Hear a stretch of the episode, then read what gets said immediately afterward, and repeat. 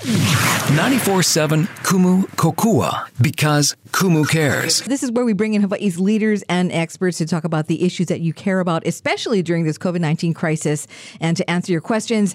And we have for our uh, weekly appearance Mm-hmm. here the Lieutenant Governor Josh Green. He is on the phone this time because of his jammed up schedule, but uh, we are so glad to have him. Good morning, Lieutenant Governor. Good morning. I can't believe how fast these weeks go. It's like I was there four minutes ago. It's I crazy. know, I know. And Yeah. every time you come back, there's always more to talk about. Yep. Whew. There is. Okay. There is a lot. I'm here for you guys. So uh, let's make sure we remind people this weekend really, please lay, lay low. Don't freak out. Mm-hmm. Lay low.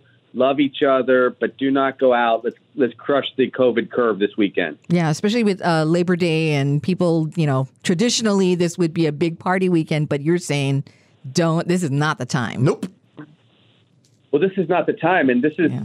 this is a unique opportunity for us to have learned our lessons because we had Fourth of July where we had very few cases, and we started fires all across Oahu. Now we have large numbers of cases in the background. You know, there, there's over six thousand active cases of COVID. Now, all those individuals are smart enough, I'm sure, to stay at home, but there's another 10,000, 15,000 people that could very well have been exposed, could have asymptomatic disease. We cannot be out and having barbecues and picnics. We really have to commit ourselves to just, you know, hug your, your husband or wife, your kids, cook some hot dogs at home, eat junk food, watch movies, but do not make the mistake of setting the forest fires of COVID for the next month. This has to be the time where we knock it down. Yeah, got it, got it. Are are we going to indeed end lockdown at two weeks, or you've been recommending going four weeks or longer? I think. Where are we on that? What can we look forward to? Well, the last couple of days have been encouraging to me, and I'm hopeful, hopeful, hopeful that we can get out of this with just two weeks. Maybe take just a half step back and allow people to go back out to parks and beaches and kind of in their own household cluster, which I don't think is a risk. But let's get through this weekend. The numbers were pretty good yesterday. The the number has trended downward. We had 211 cases yesterday, and the positivity rate has been trending down, in part because we're doing the mass uh, surge testing, and that shows a very low background rate of COVID. But that has to be factored in. I mean, that is relevant. The fact that just 0.7 or 0.8 percent of the people that are getting tests as asymptomatic individuals going to the H3 or wherever they're going for the tests, that is significant that our overall rate is trending lower. And if we can get this thing down consistently under 5%, we're back in the kind of ball game. We're back in the list of states that are doing well. And then finally, we, I think, have learned, obviously, some of the main lessons. You can't have big gatherings. You can't be indoors in gatherings without social distancing and masks. And we have to have contact tracing and testing, which, you know, we're finally getting off our you know what's and getting that done. Yeah. And uh, we want to talk a little bit about this contact tracing thing. What is happening? Well, uh, Dr. Roberson, I believe, will come back today. That had to get sorted out. You want some, you want some honest talk? I'll give it to you. Look, it was, it was a conflict. It was a conflict which happens between men and women, uh, people of great, of great capacity, like Dr. Park, but she had not been committed to the contact tracing program the way it needed to be done. And of course, we know that the director of health was changing out as well. That commitment was necessary all along because it wasn't there, and she continued to cause trouble, continued to to block the progress that had to be made, and that was evidenced by when the senators went down there and saw that there were only 15 or so people on the project. We started up at the convention center, and there continued to be obstruction, and that had to change. That change culminated with Dr. Park moving on yesterday and taking a leave. I'll leave the details to her or the governor or whomever, but enough was enough. And we have to let Dr. Roberson and Danny Tomiyasu and soon uh, Dr. Libby Char, who is fantastic, we have to let them get this job done. We have to have over 400 contact tracers. We have to have thousands of extra tests, which you're starting to see. And I actually have a, a large piece in the, I believe it'll be in the advertiser this weekend, spelling out exactly the details of what have to get done. But I'll tell you, when we were seeing intentional obstruction of getting the contact tracing program up and running per what many of us were asking for, in fact, thousands of us seems, it had to it had to force a change, and so that change occurred yesterday when Dr. Park uh, was uh, basically moved aside. I hope she finds an important role, whether here in the state on other projects here. She is an excellent uh, epidemiologist, but sometimes you have to have an emergency response. We weren't getting that from the past uh, the Department of Health leadership adequately, and lives are on the line. There's no more time to wait. Why? Yeah. Why would What- there be obstruction? I, I'm, Yeah. I'm just. I'm kind of confused. Esme and I are looking at each other with this, like, what? Yeah. What? Why was? Why was? Why would there be obstruction? yeah. because it was a massive ego problem, and unfortunately, it just would not subside. This this project, this crisis, is so large that there has to be everybody at their best game working on it. We can't all agree. There's no doubt about that every day, and that's that's normal. But there cannot be obstruction of key work and constant second guessing, meddling, not letting go was what was happening with the previous Department of Health leadership. They were not, I want to be very direct, they were not adequately informing the governor of the consequences of the circumstance. They were not explaining that we did have to have, as everyone knew, an army of public health workers on this problem. Not 10, not 15. You need hundreds of people when you've got mm-hmm. thousands of cases. And and it ultimately gets reflected in what my other colleagues, my healthcare colleagues, have to deal with, which is large numbers of hospitalizations. So there's there's the usual political games that can be played when everything is fine and we're all chugging along on on uh, tourism dollars and and everybody's in love with the beach. But when people are dying of an infectious disease that's sending them to the hospital and others are blocking projects, that's not okay by me. And that's what was happening. That had to be changed. And I can tell you, we made so many attempts to change it in a normal, peaceful, quiet way, and they were rebuffed by the previous leadership. And mm-hmm. that, I'm sorry, but that's not what people can accept. People can accept a whole heck of a lot of bad government, it seems, when days are good, but they can't accept dysfunctional government when people are going to the hospital in ambulances. I know there's some love for, for Dr. Park, and there should be. She did a lot of great work over the years, but there were moments when she said directly to me that she herself will choose when to tell the director of health or the governor what she wants them to know. She said that straight to my face one time, and that gave me great pause because though I have a high regard for her intellect and what she's done in many different cases, this is not the time for that. This is the time where you have to give everybody all the information so we can really quickly react. People in the Department of Health were standing on their um, ego, their historic uh, credentials, and just whatever they believed was right instead of working with others. And that was very destructive. I hope that we know that we can't do that when you've got 6,300 people with active COVID in hospitals, which are basically full. Although I do have some good information that we'll share today. The numbers are coming down a little bit, but we're right at the edge here. And so there's no time for games. Moving forward, what do you say needs to happen now over at DOH? Okay, a couple things. DOH slash in society, okay? And I'll mix them so you can get the full picture. We have to have an absolute mask mandate through the rest of the year. We have to all be wearing masks until we have gotten into the clear with mm. some significant immunity, whether it's through a vaccination, herd immunity, or what have you. So we have to have that be absolutely clear. That's point number one. Point number two, we have to have 500 contact tracers, period, on the job full time that can respond to the many, many public health challenges that exist. We have to have those contact tracers fully activated. We're putting together some volunteer corps people as well. So if people want to volunteer as contact tracers, we're now going to make that available. And I'll give you an email if you're interested. It's COVID Hawaii Volunteer at gmail.com. COVID Hawaii Volunteer at gmail.com. Okay. We'll get people trained up and we'll do a lot of support of DOH. We've got a ballroom assigned for that as well. Now, in addition to those 500 tracers, we have to get to about 10,000 tests. One of the things that the surge testing showed exactly how much pent up need and desire there is for people to get reassurance that they are not walking around as asymptomatic COVID uh, carriers. That helps because by knowing what our background rate is and knowing that we are hopefully not spread the disease, we know what we can do in society and what we can't do. So that's good. And I will be recommending six or eight walk in sites. I hope that I can get the governor's buy in on that because if we have that, we can also knock this virus down more efficiently.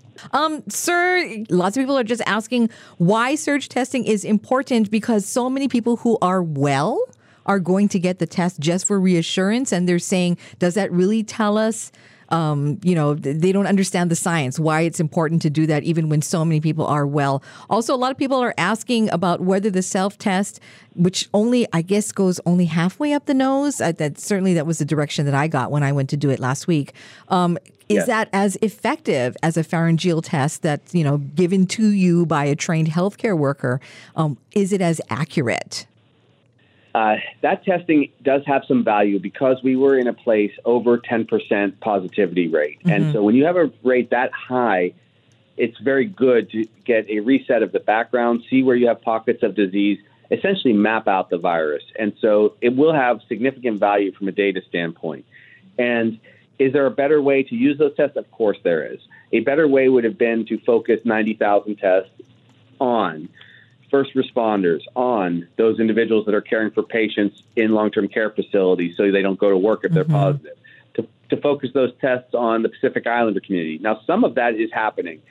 Some of the significant bunches of tests are being focused directly into those communities, and that will be more on the tail end of this surge because there was a real big pent up demand to do surge testing for a lot of people.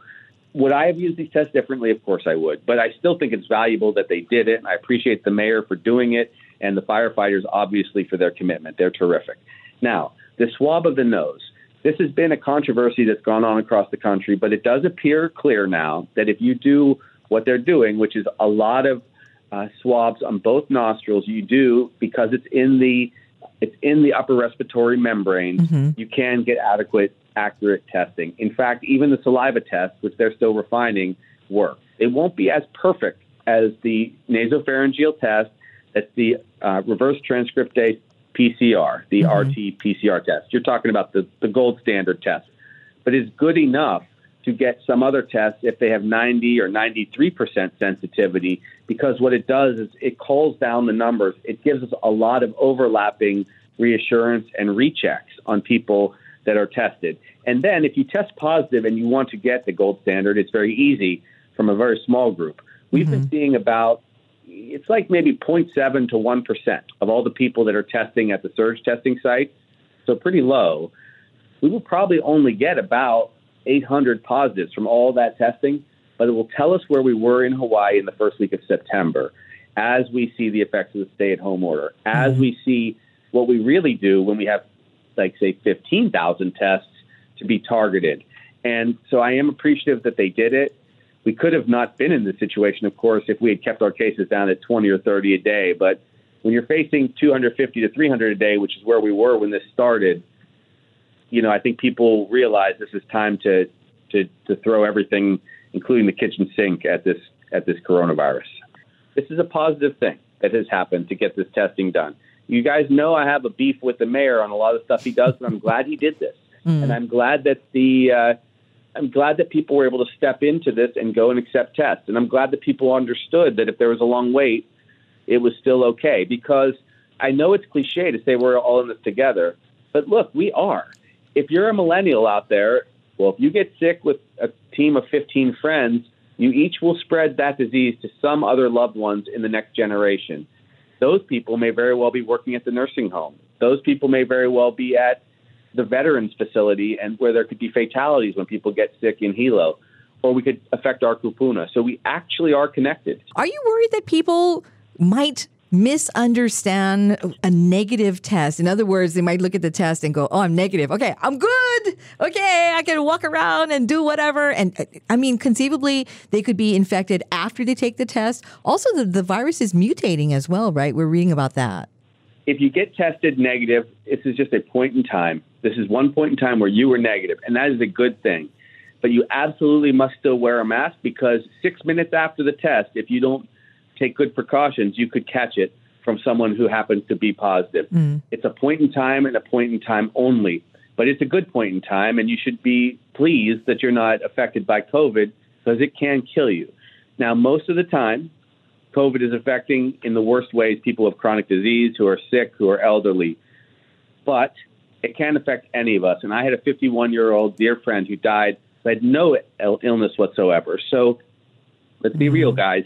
It's a moment in time, but it's a good thing to get the test. And then it should reestablish the fact that we all have to be responsible as we're going through Labor Day weekend and into what will ultimately be hopefully the final couple months before we begin we begin to see vaccines uh, approach society.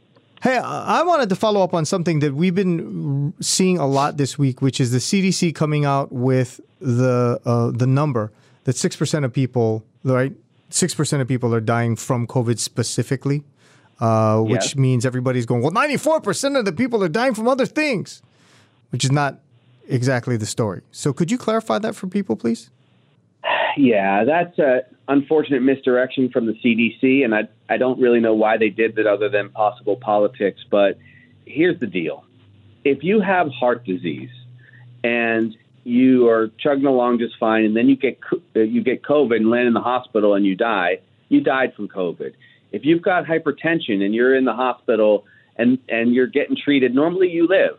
And if you get hit with COVID, you die. You died from COVID if you're at home and you've got COPD, lung disease from lots of smoking or other challenges, and you get hit with COVID and end up in the hospital and you pass away, COVID killed you. It's not at all reasonable or sensible to say that no, you died of COPD. That person wasn't in the hospital. The person who, you know, gets COVID and also has a heart attack, they were probably doing just fine until COVID overwhelmed their immune system. Hmm. So that's an unfortunate misdirection the truth is 60% of all Americans are walking around with some chronic disease or another. And because of that, it's this is the circumstance that people with with COVID are being diagnosed and described as having passed away with COVID. It's really just a philosophy on the other side that wants us to ignore this disease and move on. Look, COVID has it's affected over 26 million people worldwide and almost um, 900,000 deaths now this is a gigantic cr- human crisis. And obviously, the U.S. is about a fourth of that 6.2 million cases and 186,000 deaths. So I just can't accept it when people say, oh, it's not a big deal. A lot of people are talking about the risk of the vaccine getting rushed at the risk of like safety, efficacy, because of the pressure to get something approved before the presidential election. Are you concerned about that? Yeah, it's a it's a real serious problem. I mean, anything that you call Operation Warp Speed, this is not Star Trek. This is a COVID crisis. This is a pandemic of an infection. Now, if we do get there more quickly, I'm willing to accept that extra resources have been placed on the problem, and I appreciate that. I think that's very cool. But they still have to, first of all, get enough time and people in the studies to know whether it works. One of the challenges with a vaccine and why they normally take a lot longer than four or six months is you not only have to make sure that they are safe and won't kill you, the vaccine itself, which it shouldn't. I mean, these things are pretty safe. But you also have to see over a period of time whether it caused side effects and over a period of time whether it actually stopped you from getting the virus. So you need to know over three, six months that you got antibodies and that cohort of people that took the took the vaccination, the immunization, did not actually test positive for the virus. So mm-hmm. we will probably get this experience. They will rush the thing. It will very likely still be safe, although I'm not going to vouch for it until I see for myself. And then we will spend two or three months to see whether or not it's effective. A lot of people are going to stay on the sidelines. Uh, so as it starts in November, which I expect they're going to start it, you'll see the results over November, December, January. And what I would expect is that you will see a lot of people in February, once they know which of the vaccines is best, taking that one. Okay, Lieutenant Governor. All right. So, uh, again, our speed round. Lieutenant Governor is going to be answering our Kumu listeners' questions. Go ahead, LG. Okay, here we go. Speed round. Re- Richu asks, as far as surge testing, do you need to or not need to quarantine uh, when you're waiting for your results? You do not need to unless you're symptomatic. Nani asks, do you believe we'll start receiving accurate reporting from the DOH from retirement after retirement of Anderson and and Lee Vascular Park? We'll get uh, the same data, but we will be able to be more uh, collaborative in every way, and I will give you every piece of raw data you need. Liz writes, What's your opinion of vaccines? First ones, foreign ones, who gets one? Vaccines, I think, are going to be very effective for us in time. I think the first one is likely going to either be the Oxford vaccine or the one that's coming out of Pfizer, just to make sure that it actually is safe. I do trust foreign vaccines as long as we are able to have our scientists also vetting them. Who gets them? Highest risk people should get them first. Should seniors be first? Seniors actually should be among the first category of people because they're most vulnerable. Is it dangerous to try the, to be the first to try one? It's a little, uh, yes, a little less predictable, and that's why sometimes we have a younger cohort try them at first. Cynthia asked, why would, uh, when lifting the restrictions, why would hiking trails and parks be suggested to open first? People gather to do these things. Well, if we keep people separated, it's okay, and people tend to only be in their family cohort or their home cohort when we do it. There's also lots of pre-COVID pictures of people commenting that large crowds are bad. That is definitely true. Some businesses should open if they can do it safely. You bet. Someone asked, uh, will Ige and Caldwell need to make a good example and keep their masks on during press conferences? As long as they're six feet away, they probably should be allowed to communicate. But sometimes what Ige and Caldwell say isn't worth communicating. So I don't really know how to answer that question better than that. What's the status on travel bubble with uh. Japan? I know there there are cases uh, and surge and concerns there. We still want the travel bubble. That was an excellent idea from the Gov. I appreciate that one. Bonnie asked, so the military numbers, including our state numbers, they are not always included. I would prefer that. The military does keep somewhat separate, and they are adhering, best of my knowledge, uh, to the quarantine rules. I've asked several times, and I, I do I do respect them, but it's sometimes a problem. They're moving here for their lives. They have to follow our rules. Liz asked, how many mass units do we have available if we need them? We have 150 beds worth, uh, about a third of those are for Oahu, the other two thirds for the neighbor islands. We would need to staff them, but 150 beds could be put into place right away. Gabrielle writes, is the surge testing being funded by the state with CARES money or the federal government? The tests are free. CARES money is paying for the management around them with staff. Again, sometimes it's wasteful, but I do appreciate people diving in. Finally, Carol Ann writes, when the lockdown is lifted, how's the government going to control large gatherings? Isn't it true after the first lockdown there was no control? That we are going to have to absolutely um, bust up any gatherings, in my opinion, more than five people for the first couple of weeks. We cannot have any large gatherings, and we have to all be responsible and honor that. How's that? Ooh, I'm sweating. There you go. Just listening to all there that. There you go shifting ever so slightly, still related to COVID 19. But I wanted to talk about this uh, report talking about the CARES money uh, that has been allocated to Hawaii, and apparently only a small portion of it has actually been spent so far. Uh, we're talking about a half billion dollars, only about 6% of it, but that remains about $560 million remaining unallocated, reportedly.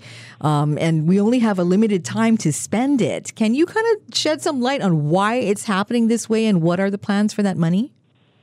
Yes, a ton of money is going to get pushed into our unemployment insurance, basically okay. unemployment, and for the last three months. Uh, the gov's going to spend at least $320 million, it looks like, on services like that, unemployment, the plus up. Uh, we're going to spend a couple hundred million dollars on the plus up, which the federal government is giving us $3 for every $1 that we get mm-hmm. uh, for, I believe it's now going to be five weeks. And that money adds up really quickly. We're over $3 billion out right now in unemployment uh, in monies that have come and gone from the federal uh, side. So, needless to say, we're spending a lot of money, but we have to spend every last penny. We also are beefing up our our capacity to do testing. We're going to spend some significant resources there through the airports division. Obviously, the contact tracing effort needs to spend money. With 500 people working day in and day out, you can imagine we'll spend some resources that way. And then finally, bringing on up to 300 nurses, for which we get a lot of federal reimbursement sounds like more of the speed round actually. You'll get a lot of extra dollars spent, but mm-hmm. I want every last dollar spent. You'll also see in my op-ed I call for micro grants to businesses. I didn't I didn't give this detail because I thought of it after submitting my my opinion piece, but mm-hmm. I think we should do five thousand, ten thousand, and twenty-five thousand dollar uh, grants to small businesses monthly to see that they cover their overhead if they're forced to be uh, shuttered while the mayor has us in a in a uh, locked lockdown stay at home order.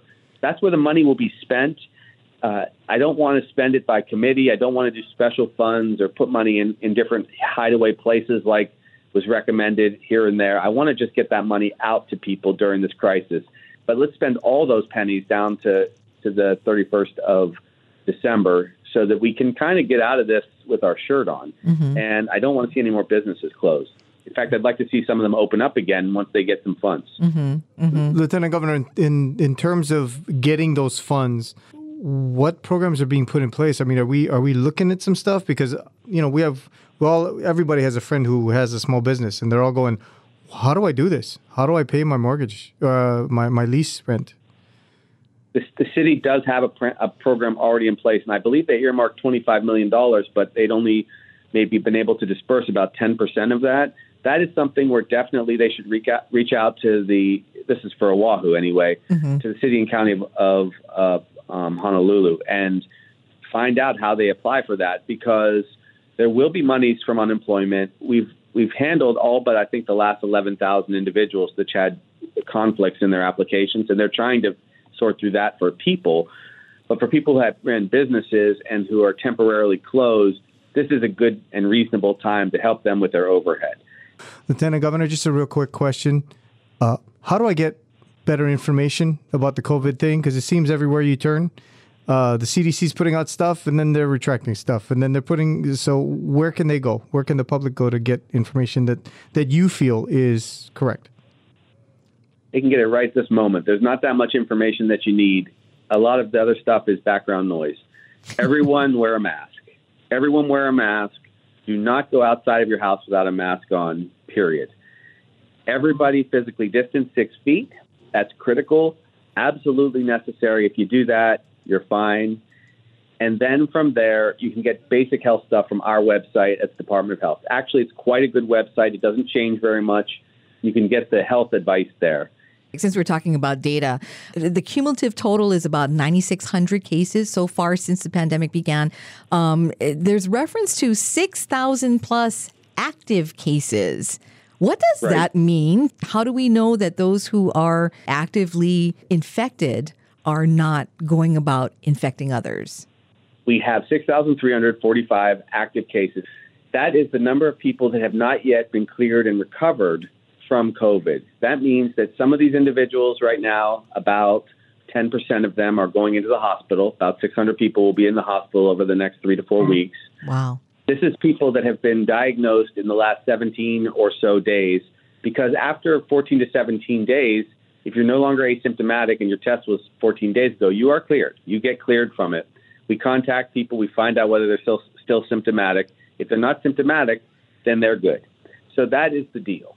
Now, having said that, it's not clear that we contact trace every one of them. In fact, I'm sure about half of those people did not get contacted or traced adequately because the previous leadership at the Department of Health just didn't have it together uh, in numbers that were sufficient to contact trace and touch all these people. What we should do is we must, in fact, do is have some technology applied. There's no reason we shouldn't be using advanced apps to to trace and track people to a degree. We still need to talk to talk to them, call them, and so on. But every one of those individuals has been instructed or knows from their test that they have to stay home and isolate for 14 days It's honor system. basically because it is society. And we're not going to put uh, LoJacks on people because they've got a disease. Sure. Unfortunately, if we do find someone that is flouting the rules, and this does occasionally happen, the director of health does have the legal right to put someone into forced quarantine. We haven't had to do that, and it became impossible, of course, to have 6,000 people in forced quarantine. I will say this, everyone, if you're listening, you know, please, I'm, I'm imploring you, as your kind of lieutenant governor doctor, if you're feeling sick, stay at home. If you need to get a test and you haven't been able to get one, we'll find you one. You do not want to be out there sick with a virus of any kind right now because it will get confused with this other pandemic crisis we're dealing with. And if you do have virus symptoms like shortness of breath, cough, fever, this is the most likely virus you have, COVID, and you'll probably be fine. But once again, we don't want you spreading it to someone who won't be fine if they catch it. And so mm-hmm. that's why it's really important that these 6,345 people are are staying home for two weeks. Yeah. And if you are a close contact of one of them, you also want to stay home if, if you can and work from home because we'd like family units to not spread it out either. And then also the question about flu shots. Why is that important? Well, it's important to get a flu shot because you can get extra protection from flu, and then you won't be confused in your own mind as to whether or not you're fighting off flu or COVID. Hmm. We usually have a later flu season just so people know, so you have a little time, but if you have the opportunity to get it, go get your flu shot. I'm going to take mine early. What do I advise people? I know it sounds cliche, but mm. please let me just say this. Everyone, mm. please do not freak out we are turning the corner on COVID. I see the signs of that. Stay home with your honey, your your boyfriend or husband or girlfriend or wife or whomever you're with. Stay home, cook a little, hug them, have a quiet weekend over Labor Day. Spend the best you can if you don't have to be at work as a doctor or nurse. And again, don't freak out because we've done better than almost every other part of the country. Our mortality rate is low compared to the country. Our fatalities, while heartbreaking, have been very low compared to everywhere else except for like Wyoming, where they have very little activity. Please know that help is completely here. Our hospitals are hanging tight and tough, and we're going to be able to care for people. But we have to get these numbers down because we're right at the threshold of overwhelming our system. And that would be the worst thing that could happen to us. Mm. That's the best I can do for us on, on radio for advice. And wear your mask if you're out. Thanks, Lieutenant Governor. Okay. You Thank you very much. Hey, uh, just one real quick thing, and I'm sorry, but I, I know I harp on this every single time you're on with us, but I want to repeat this as many times as possible so that people understand. Yeah.